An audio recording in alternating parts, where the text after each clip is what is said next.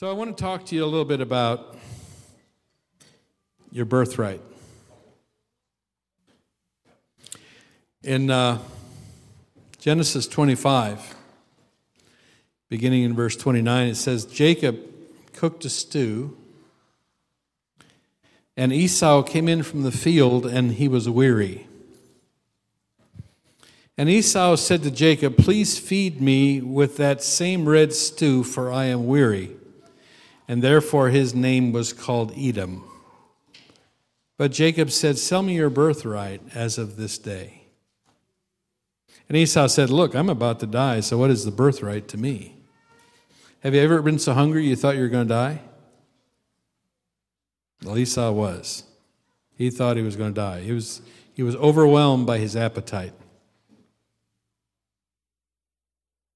Sometimes when you're going through your journey of life, there's going to come a conflict with what God has assigned for your life and your appetite.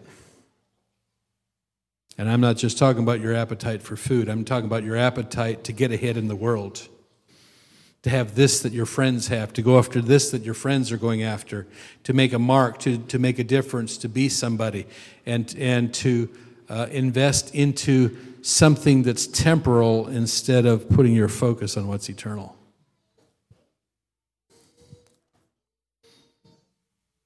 So Jacob said, Swear to me as of this day. And so he swore to him and sold his birthright to Jacob. And Jacob gave Esau bread and stew of lentils. Then he ate and drank, rose and went his way. And thus Esau despised his birthright. So Esau had a problem valuing his birthright. He didn't realize it was the most precious thing that he had. His birthright was the key to his destiny. And in a moment of hunger, his appetite was more important to him than his birthright. Jacob understood the value of birthright. He had discernment and values that enabled him to see the dots connecting to the Father's blessing. So the critical moment for Jacob was not this one. It was when his values aligned with his destiny. That came first. If he would not have already have had his values in the right place, there's no way that he would have went after the birthright and placed the value on it that he needed to. Every one of you has a birthright. Every one of you has a calling of God on your life. Every one of you has a destiny to live into.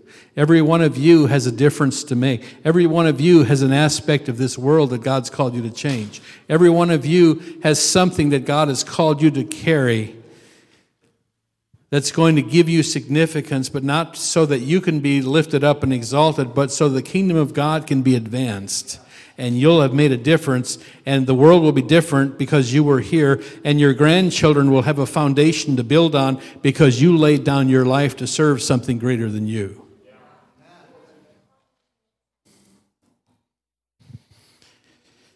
And if your values do not align with your destiny, you'll sell out on the way to your destiny in a weak moment. Many in church today have sold the birthright already. They've sold out for money. They've sold out for reputation. They've sold out for elevation in the eyes of people. They've sold out for a, a big platform or a big name. None of that is the key to your destiny although the Lord may bring you through some of those places on the way to your destiny. But if you start serving those things, you're going to sell out your destiny.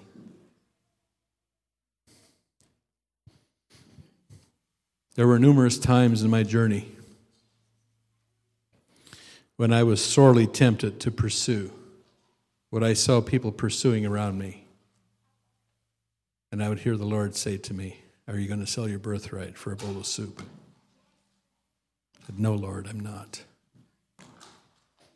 It'll, it'll cost you something. to stay on track for your destiny. So, to, to people who've sold out, being a Christian means allowing the enemy to have what he wants. Roll over and turn the other cheek to Satan when he demands your birthright. After all, Jesus said, turn the other cheek, right? Well, there's, there's an enemy that I'll never turn my cheek to, knowingly. And that's the one who's after my eternal destiny. That's the one who's after my identity. That's the one who wants to hinder me and cripple me from being able to do what God created me for, what He assigned me to. There's some things that you need to be willing to say no to. Paul said, Everything's lawful for me, but everything's not expedient. So Paul understood when he said that, that in the kingdom, actually, everything's legal. You have complete freedom. You can do what you want to do. But Paul understood there were some things that were going to be stumbling blocks on the way to his destiny and would hinder him from being able to fulfill the assignment of God in his life. So he chose to say no to those things.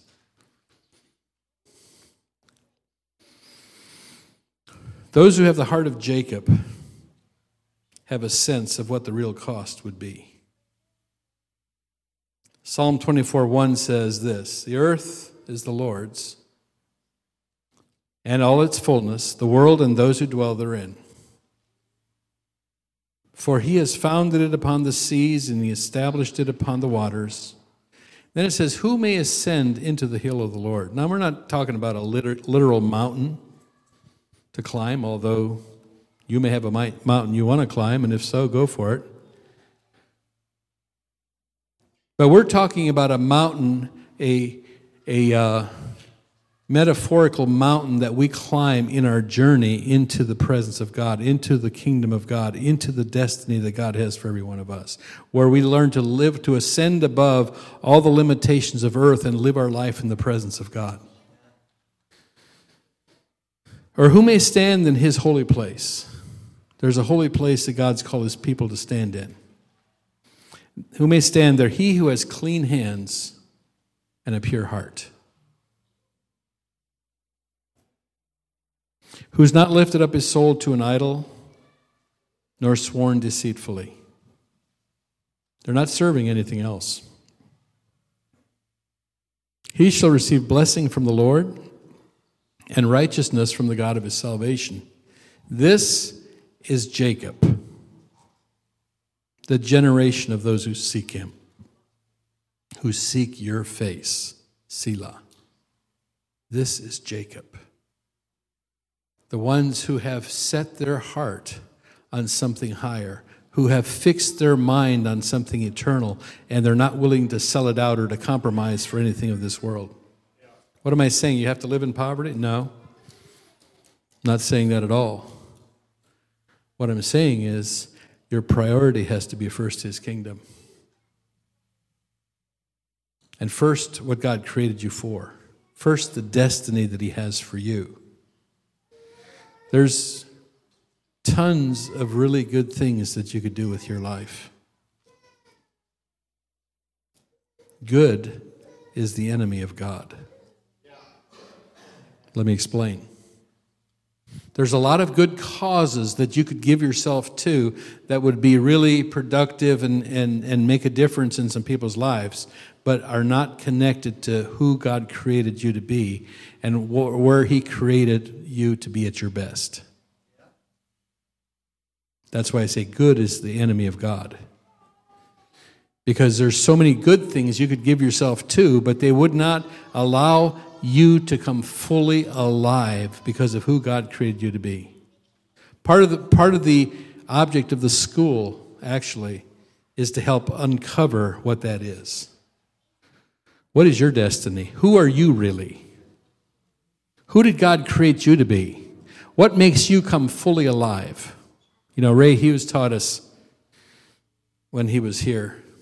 By the way, keep praying for Ray, still going through a battle uh, with his health. But Ray Hughes taught us when he was here that there is a frequency that causes every material to begin to vibrate and to move and to come alive. You know, the, you know the, the wine glass breaking when the opera singer hits a high note? It's not because of the height of the note, it's because of the frequency that she hits that causes glass to move. There's a frequency that causes your heart to move and begin to come alive. And only through prophetic activation are you really going to hit that frequency.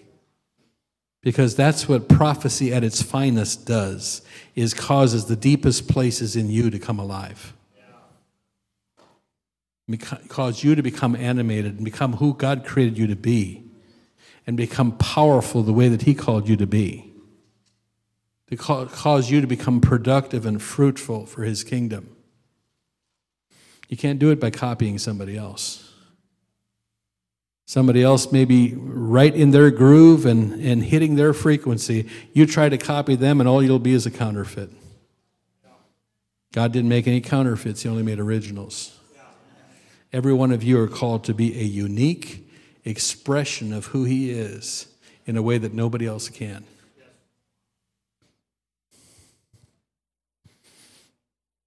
So Jacob represents those who seek after the Lord and recognize that seeking the favor and blessing of the Lord is not something selfish. It's not. Jacob went about it all the wrong ways. You know, cheated his brother out of his birthright, cheated him out of the blessing. But you know what? Scripture says God hated Esau, not because God goes around hating people, but he hated what Esau represents those who do not value what God values and he loved Jacob. Not because Jacob did it all the right way, but because Jacob was after the right thing. He wanted more than anything else the blessing, the favor of God in his life.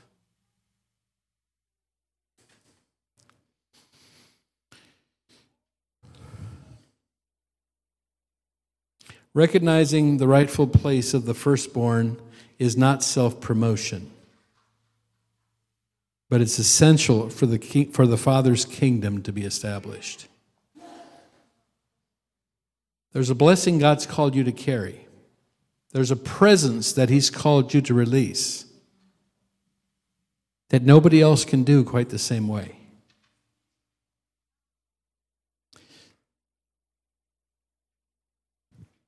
We cannot fulfill our assignment if we don't occupy the place of favor and blessing. You can't do it. You can't fulfill God's purpose from afar. So Isaac, apparently being ignorant of Esau selling his birthright to Jacob, goes on to tell Esau to fix him his favorite venison dish so he can bless him before he dies. There's a blessing on that venison dish, by the way, I'm just kidding. There can be. Um, so Isaac's getting older, and he says, Esau, you know, before I die, I want to bless you, because Esau was his favorite. And so he says, Go out and, and, uh, and kill uh, a deer and uh, make me that venison dish that I love so I can bless you before I die. So Rebecca overhears it and she tells Jacob about it because Jacob was her favorite. So she fixes a dish for Isaac, covers Jacob's arms with goat skin to simulate Esau's hairy arms, and also the smell. You know, I don't know if you've ever been around a goat, but a goat has a certain aroma to him.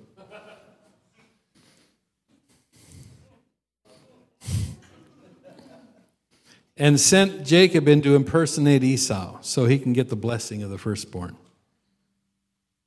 Sounds like a plan, right? So Jacob goes in and says, Rise, Father, eat so you can bless me. Isaac says, Who's this? He said, I'm Esau. He said, Well, it sounds like Jacob. In verse, 20, uh, verse 25 of Genesis 26, he said, Bring it near to me, and I will eat of my son's game, so that my soul may bless you. So he brought it near to him, and he ate, and he brought him wine, and he drank. And then the father Then his father Isaac said to him, Come near me now and kiss me, my son. And he came near and kissed him, and he smelled the smell of his clothing, and he blessed him and said, He, want, he wanted him to come close so he could smell him. See, does this smell like Esau? does this smell like Jacob? And I guess the goat made him smell more like Esau. Some of you that spend a lot of time out in the woods, you understand that. So he said, Surely the smell of my son is like the smell of a field which the Lord has blessed. Therefore, may God give you of the dew of heaven, of the fatness of the earth, and plenty of grain and wine. Let people serve you, and nations bow down to you. Be master over your brethren, and let your mother's sons bow down to you. Cursed be everyone who curses you, and blessed be those who bless you.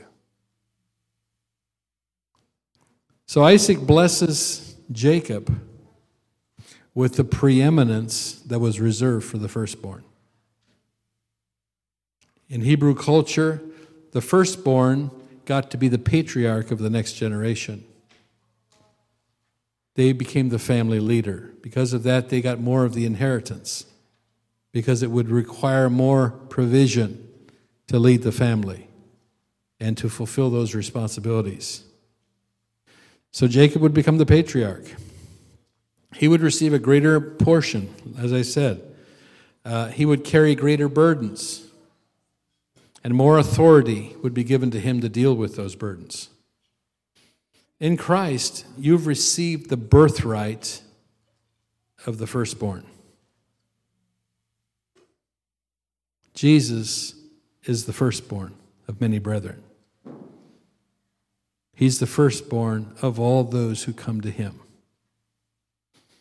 He's got a specific, unique destiny and assignment for every one of you that have come to him.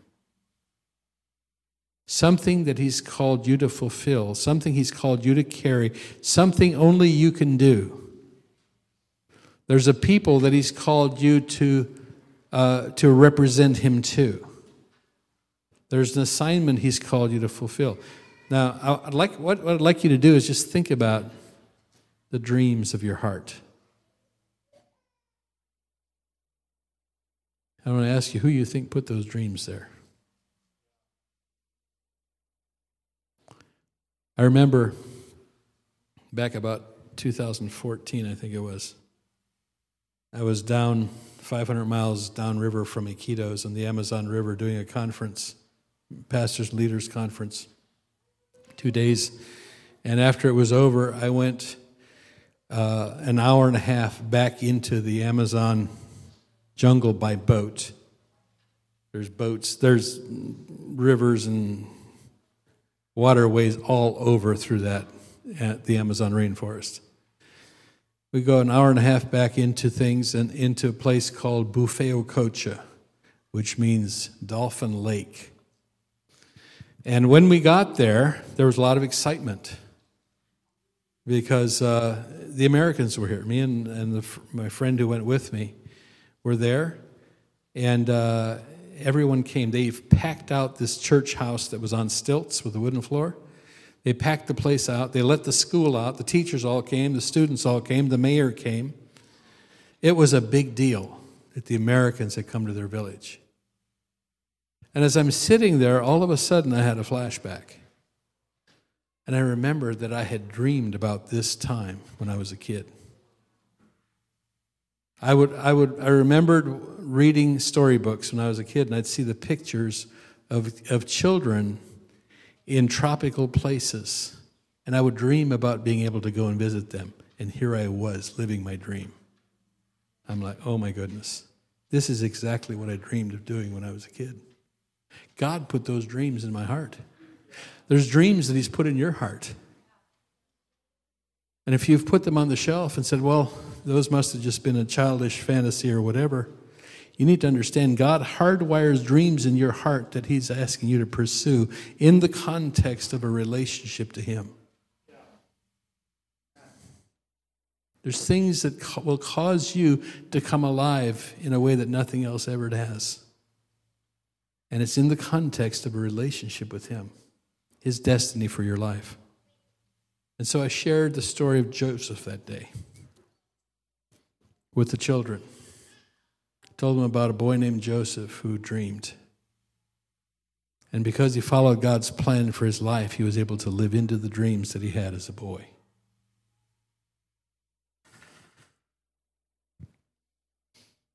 You've been made his heir. You're entitled to his inheritance. You need that inheritance if you hope to fulfill your assignment. It's not greed that wants the inheritance that the Father has for you. That's not greed. What it is, is you recognizing that you need your inheritance if you're to fulfill your assignment.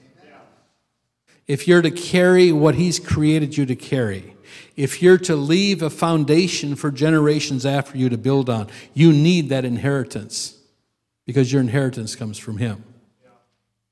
You have been made an heir of God, a joint heir with Jesus Christ. So His inheritance is yours. It doesn't mean that you have more stuff to be blessed with. It means you're equipped with heaven's resources so that you can do all that you're called to and leave a significant deposit of heaven on earth after you. Psalm chapter 2, verse 1, I think is a very fitting scripture today. Why do the nations rage and the peoples plot a vain thing? In fact, it may be speaking, uh, speaking specifically to our day. I don't know, but it sure fits. The kings of the earth set themselves, and the rulers take counsel together against the Lord and against his, against his anointed, saying, Let us break their bonds in pieces and cast away their cords from us. There is a diabolical plot to gain lordship over the peoples of the earth and to control them and to make them subjects and to take away their freedoms. He who sits in the heavens shall laugh. Every once in a while, we just need to laugh with the Lord, right? The Lord shall hold them in derision, then he shall speak to them in his wrath and distress them in his deep displeasure. Yet I have set my king on my holy hill of Zion. I will declare the decree. The Lord has said to me, You are my son. Today I have begotten you. Now, if you follow those dots to the book of Acts, it tells you when that day was. And it was the day that Jesus raised from the dead. This is my son, today I have begotten you. The day that he was born of the tomb is the day that he came out of the womb into a new life. A new race came into being that had never existed before. It's the race of Christ. And he became the firstborn of many brethren. And every one of us who've been born again into his kingdom are born into that race, and we get to be heirs of God and joint heirs with Christ. We get to share in his inheritance. And there's a specific aspect of his inheritance that has your name on it. That nobody else can carry, that nobody else can, can uh, do with what God has equipped you to do with it. It has to do with who He created you to be. Then he says to Jesus, Ask of me, and I will give you the nations for your inheritance. What is Jesus' inheritance? It's nations. What is, what is your inheritance? What do you get to inherit with him? Nations. Nations, in, in, uh, if you look it up in the Greek of the New Testament, the Greek word is ethnos. It's the tribes of the earth. There's a tribe that has your name on it. There's a tribe that you're called to impact in a way that nobody else can. Maybe you know who that tribe is, maybe not. I, I, know this. Back about, I, I, didn't know. I had that dream when I was a kid. Um, but back about 1990, prophet had this vision over me. He said, I see you ministering to Peruvian tribal people. I'm like, really? That's weird. So, about 18 years later, I finally found my way to Peru. Somebody bought my ticket, and I'm like, okay, sounds like God to me, let's go. and from the first time I, I landed there, it felt like God had something for me there, and God gave me favor with the people there. And it just increased. And I just, I didn't have any great plan. I didn't, didn't know there was some grand strategy that God had for me there, but the more I go, the more I recognize there's something there that God has given me authority and dominion and favor in that I can't deny. And it keeps multiplying every time I go. I've never sought for it, I've never gone after it, it just happens. And so this time when I go, planning to go in January, um, I'm going to a place I've not been before. It's, it's a jungle city called Britannia. And uh, it's about 10 hours, I think, on a fast boat from the Iquitos where we go. And uh, there's a guy named, there named uh, Pastor Jose. He's Peruvian, but he speaks fluent English. And, uh, and the Lord told him uh, to build a school, a ministry school where people will be taught how to operate in the power of the Holy Spirit. And he said, I don't know how to do that. The Lord said, I'll send someone who will. And so he started building the school. And so last March, when Papa Steve and I were down, this guy just happened to come into our meeting where Papa Steve was teaching at the Bible school, and I was over next door in the lecture hall talking to pastors and leaders. And I see this guy walking in, he sits there, and after the meeting, he comes up to me and says, I'm so happy to meet you. You're the ones that God sent to help me with my school. You just, I mean, that's, what's the chances of that happening, right? That's a, quite a coincidence, right? Actually, we don't, we don't believe in coincidences anymore.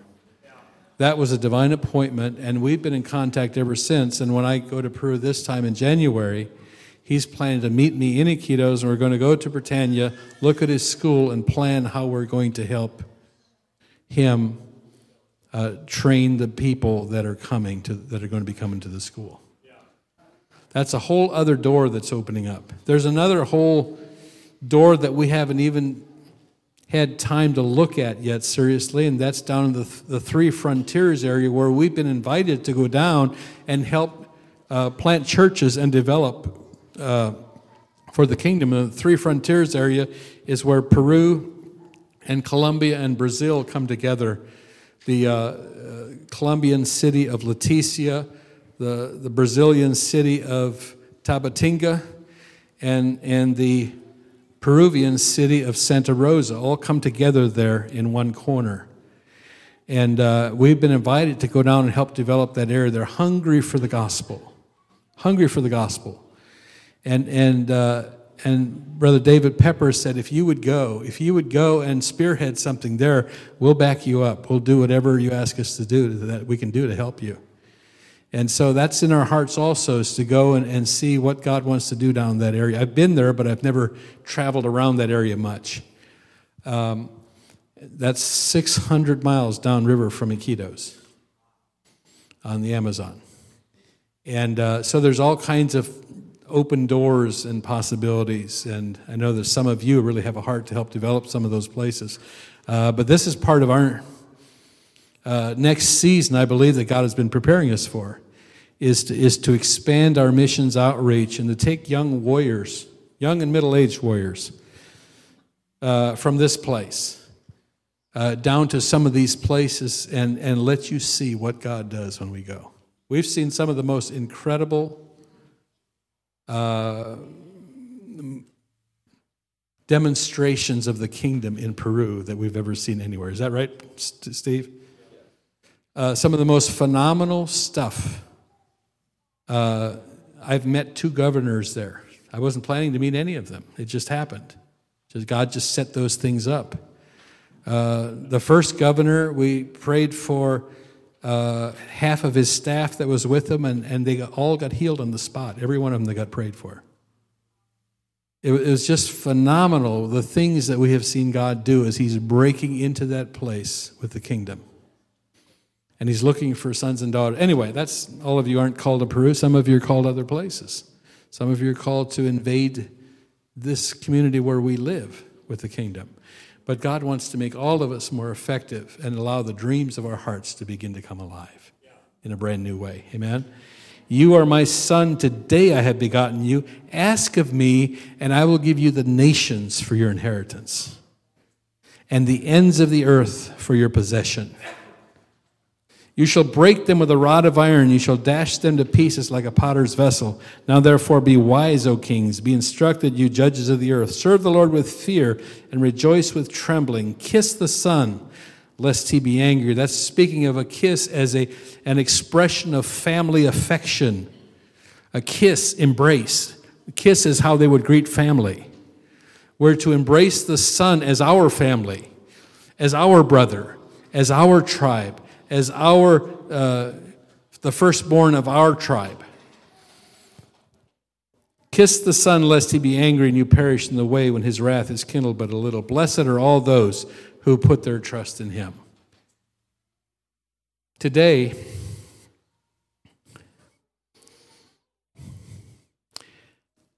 I, feel like I'm doing a, a bit of an addendum to Amanda's word from last Sunday when she started talking about taking up our sword and becoming the warriors that He's called us to be. Some of us have kind of had the idea, well, God's called us to be lovers, not warriors. Well, He's called you to be both. Yeah. Amen? And, and there's something that we need to be willing to fight for. Yeah. There's something that we need to be willing to pay a price for, something we need to be willing to give our life for. Yeah.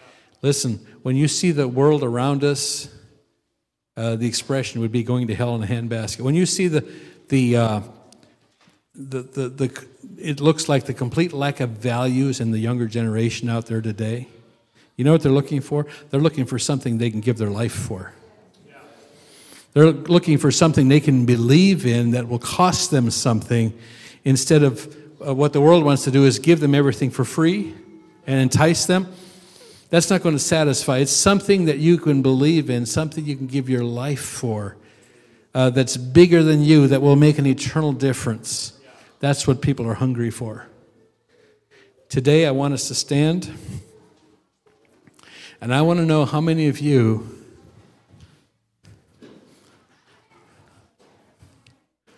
are ready to make a commitment say, Lord, I will not sell out my birthright for anything. I don't care what it costs me for me to press into what you created me for, the high calling of God on my life. I don't care what it costs me. I don't care uh, the, what I have to give up. And let, and let me throw this in 2020 left its mark on some of us. I know because I was one of them. I'm still one of them. There were some, there were some things that 2020 cost me that I had to let go of. There was some forgiving that I had to do. There was some forgiveness that I needed to ask for. I'm like, Lord, whatever it is, I want to clear it up and get it out of them so that it's not a roadblock in my path into the next season of my life.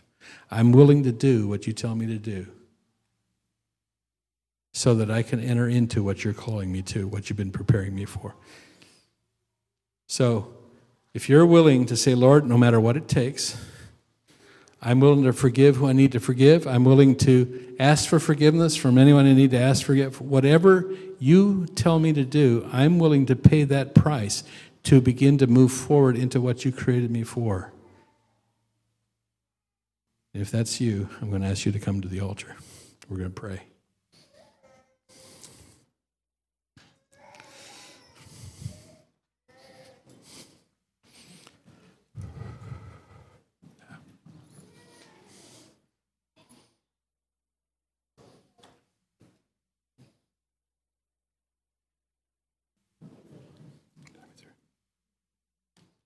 Jesus.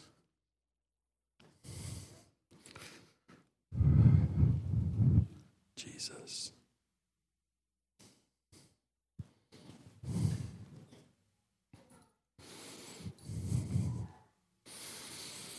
Just hold your hands out in front of you.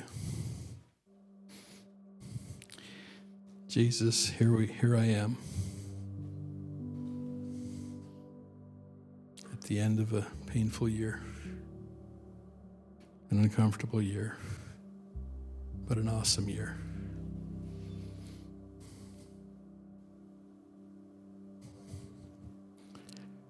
And right now, Lord, I want you to take the baggage from me that I accumulated during this last year.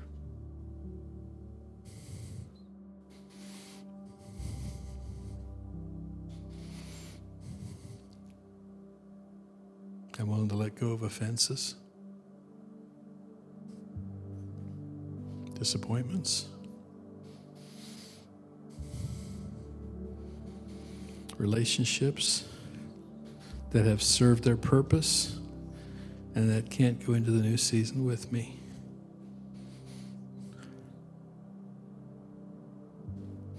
I'm willing to forgive those I need to forgive.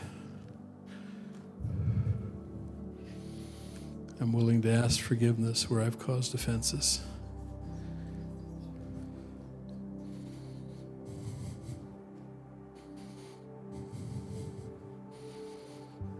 Holy Spirit, would you speak to me and would you guide me so that every roadblock can be removed from my path?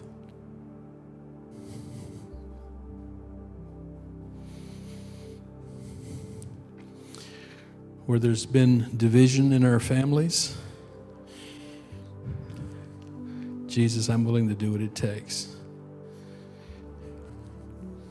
to deal with offenses and to release forgiveness.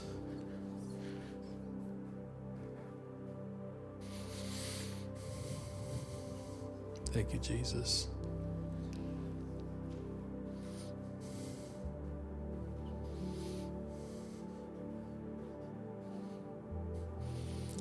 Lord, I repent for areas where I've been passive, where I need to become a warrior, where I need to be willing to fight for my destiny.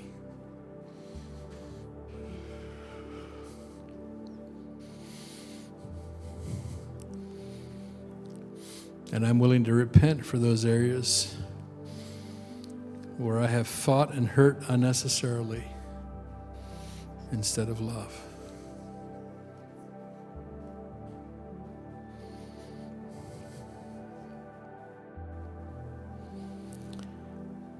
And Lord, I ask that you show me my birthright, my place at your table. Show me what I need to begin to prepare for and how I need to begin to prepare. And I'm making a commitment to you today, Jesus that I will never sell my birthright for a bowl of soup or anything else as you give me grace. I will go anywhere you send me. I will do whatever you ask me to do.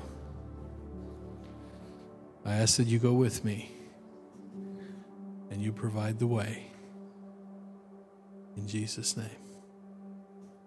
Amen. Some of us some of us are, are in a time of transition. Amanda had this dream about her being in a hallway, and that's where a lot of us are. We're in a hallway. We're between one place and another.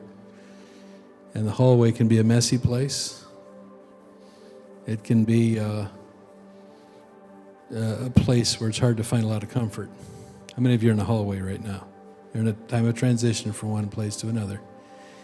And uh, so, Father, for all of those who are in transition, I ask that you help us to recognize where we are and the grace that's on us to make this transition with patience, with faith and with hope.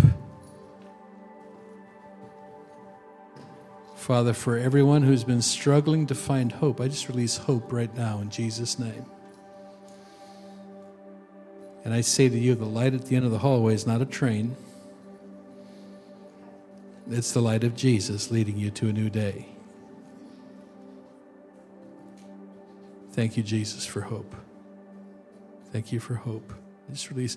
Let, let there be hope as we transition from this year to the next one. Let there be hope that all that we've gone through in this year is actually leading us to a place of greater fruitfulness than we've ever known before. We thank you for that, Jesus. Amen.